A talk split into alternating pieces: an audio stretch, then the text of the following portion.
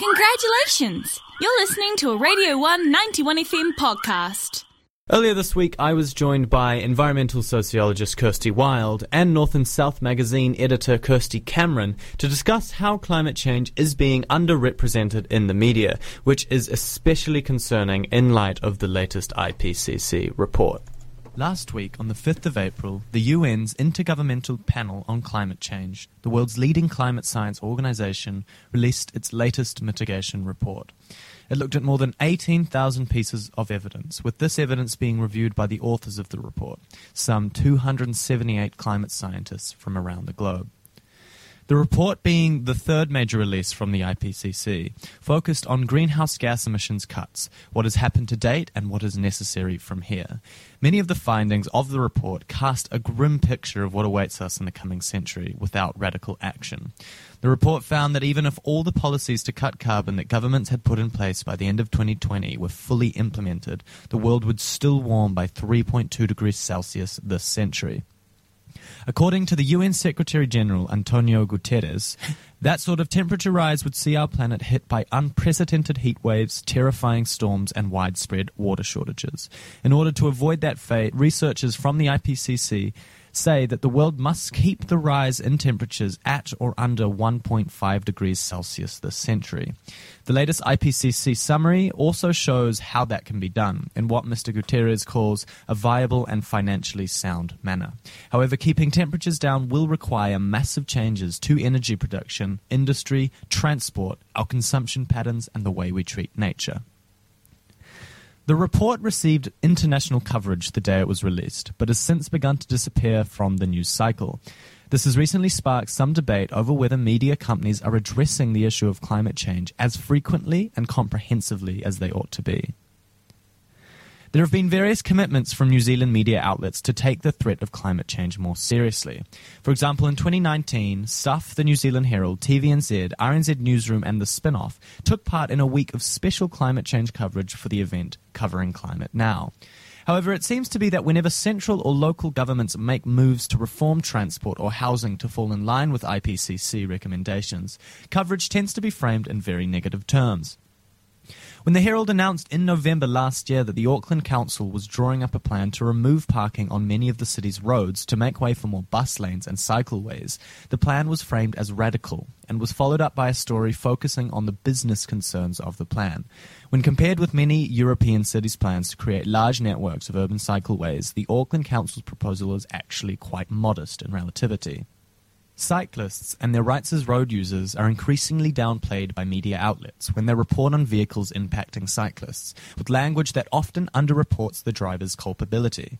When the media covers stories on attempts to build bike paths or any other facilities to help interrupt the regular incidents of cyclist deaths, it will generally report it through a negative lens, often disparaging the people calling for increased safety measures.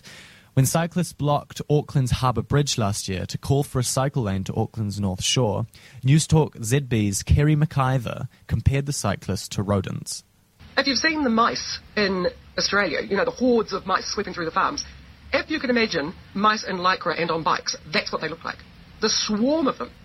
Kirsty Wild is an environmental sociologist at the University of Auckland whose research primarily involves transport and how it affects public health.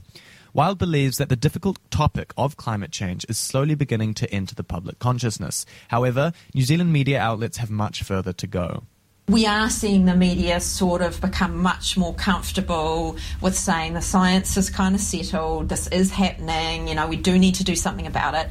But we haven't really seen the media engage properly yet with the solutions um, that's still kind of treated like maybe that's not a settled science. Maybe there's a, you know, it's all up in the air. Oh, what do we do about it? You know, whereas actually, I mean, with the latest IPCC report, as scientists, we're pretty settled on what the solutions are.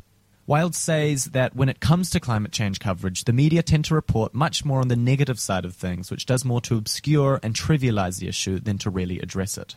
It's about how inconvenient it's going to be you know, and how tough it's going to be, and, you know, the idea that it'll destroy businesses and, you know, I'm a public health researcher, so I, I, it actually kind of is pretty similar. Whatever issue you talk about, those same things come up. You know, we it'll destroy businesses to not have single-use plastic bags. It'll destroy businesses to not have smoking in bars. You know, that, there's a pretty similar narrative. But you know, we've got this really big, urgent thing in front of us, and these things almost never come to pass. You know, if you move the parking, people will walk round the corner you know, it's very unlikely it's going to destroy people's businesses. In fact, you know, all the research suggests that it generally doesn't have much effect at all, or sometimes even it has a positive effect. An alternative which Wild offers is that it is far more important to focus on the benefits that climate change mitigation will bring about, as opposed to just focusing on the negative and emotional reactions to these required changes. There's a lot of focus on people's anxieties, and it's kind of understandable, but also there's just heaps of positive stuff that can come out of this. Like our two big issues in New Zealand are agriculture and um, transport in terms of emissions, and so changing to more plant-based diets and you know driving less and walking and cycling more. Um, they're the big things that we need to be doing for climate. They're also two of the really big things that we need to be doing for health. You know the reason why our hospitals are kind of full all the time. We've been faced with with that reality with COVID is. Um, is kind of poor diet and not getting enough exercise are big parts of that. So there's just huge gains for us, and uh, the media tends to focus on the short term inconvenience over the real um, possibilities in terms of health and climate gains.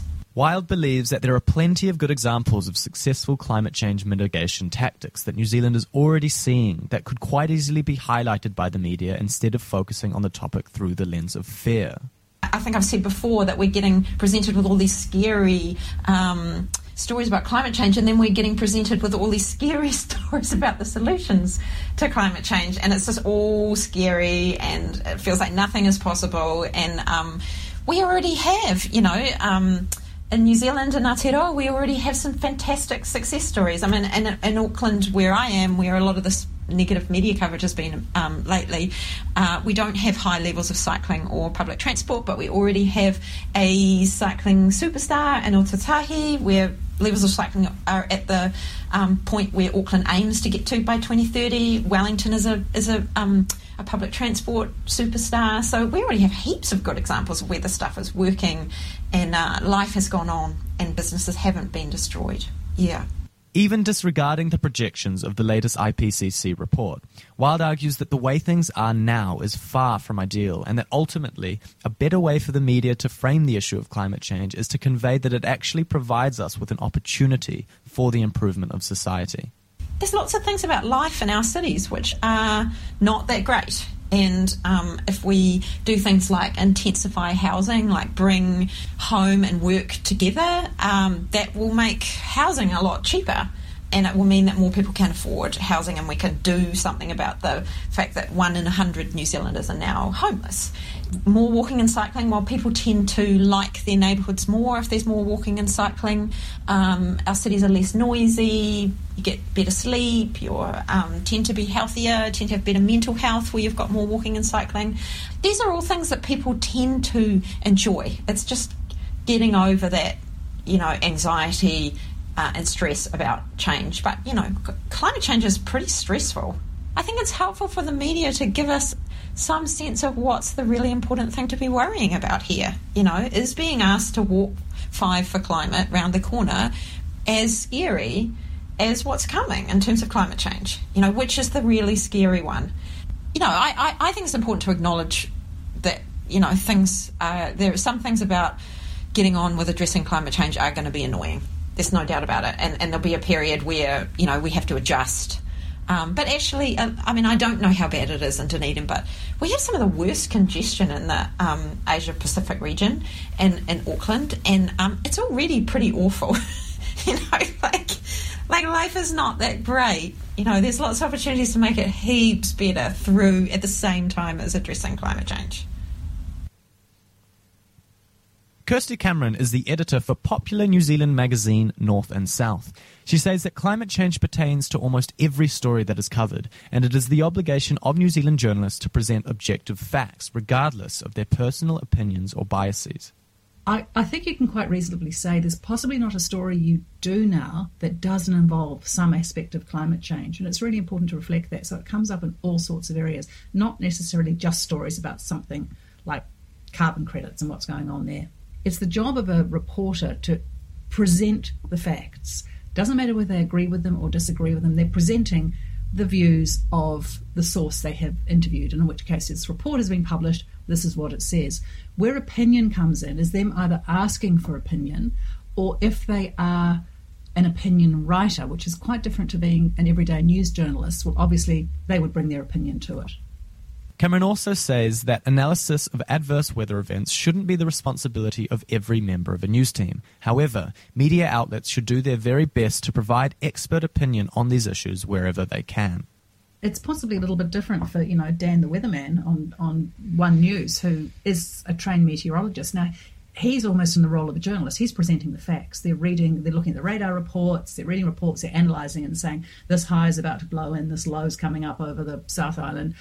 So it's not, I would think, his role to say, and the climate, you know, this is because of climate change, or the what we're seeing is the impact of climate change. But it's certainly the role of the wider news team to look at the things that are playing into weather and events, you know, like the fires we have in, in Southland at the moment. Um, you know, uh, look at the, the, the, weather that's just, um, you know, absolutely tormented Australia's east coast that has to be to do with climate change. Mm. absolutely. So I think, yeah, the role of the media is to present these facts and to find um, experts who can explain the whys and hows of it in a way that anybody you know reading or listening can understand. That was Seb talking to environmental sociologist Kirsty Wild and editor of North and South magazine, Kirsty Cameron, discussing some of the reasons of how and why underrepresented in the media. Congratulations! You're listening to a Radio 1 91 FM podcast.